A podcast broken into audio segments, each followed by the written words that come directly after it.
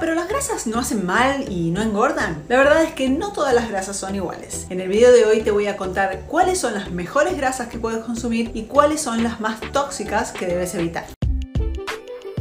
¿Querés crear tu mejor versión y vivir la vida con tus propias reglas?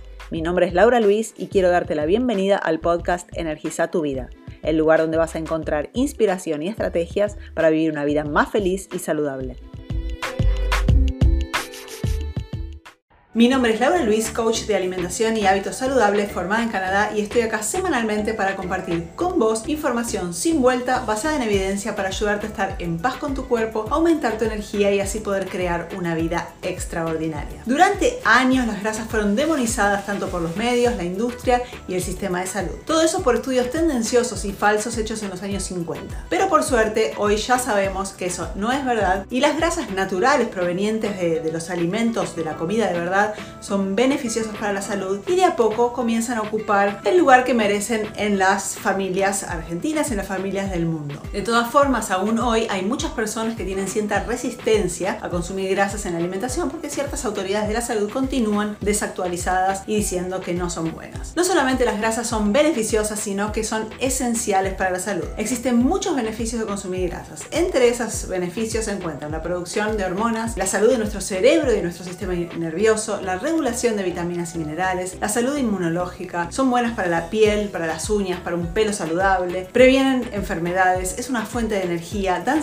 saciedad y ayudan a la absorción de vitaminas y minerales. Ahora, cuando hablo de grasa no estoy hablando de cualquier grasa, estoy hablando de grasas buenas. Primero te voy a contar cuáles son las grasas tóxicas que tenés que sí o sí evitar. Estas grasas son altas en grasas, en ácidos grasos poliinsaturados fácilmente oxidables y que en exceso pueden causar estrés oxidativo en el cuerpo. Traduciendo, este tipo de grasas son las que contribuyen con nuestro proceso de envejecimiento celular, inflamación y endurecimiento de las arterias. Estoy hablando de aceites vegetales como soja, maíz, canola, girasol, mezcla y grasas trans. Además de ser grasas altamente inestables y proinflamatorias, durante el proceso de extracción de estos aceites son usados químicos altamente tóxicos justamente para evitar evitar que esos aceites se oxiden y se vuelvan rancios. Entonces Laura, ¿cuáles son las grasas buenas? Aprovecho antes para recordarte que semanalmente publico un video nuevo para ayudarte a mejorar tu salud. Entonces si temas como este te interesan, suscríbete al canal, activa las notificaciones y compartí este video. Y también seguime en Instagram, arroba Luis, que por ahí todos los días estoy en mis historias compartiendo un poco de mi vida personal y estrategias para que te puedan ayudar a estar en forma, sentirte bien todos los días de tu vida para crear esa vida extraordinaria que mereces.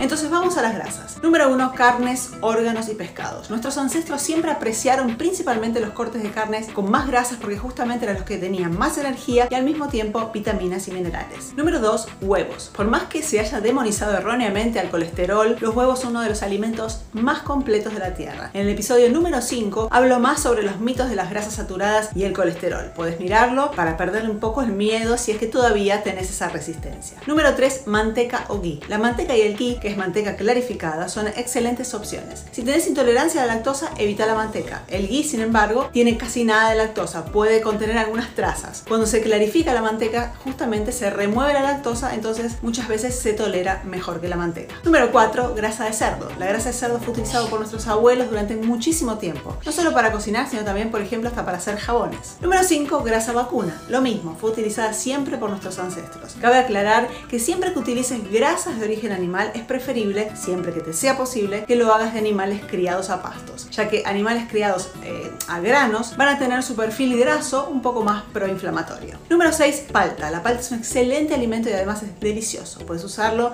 de la manera que quieras, me encantan ensaladas, batidos, con sal, hasta en postres.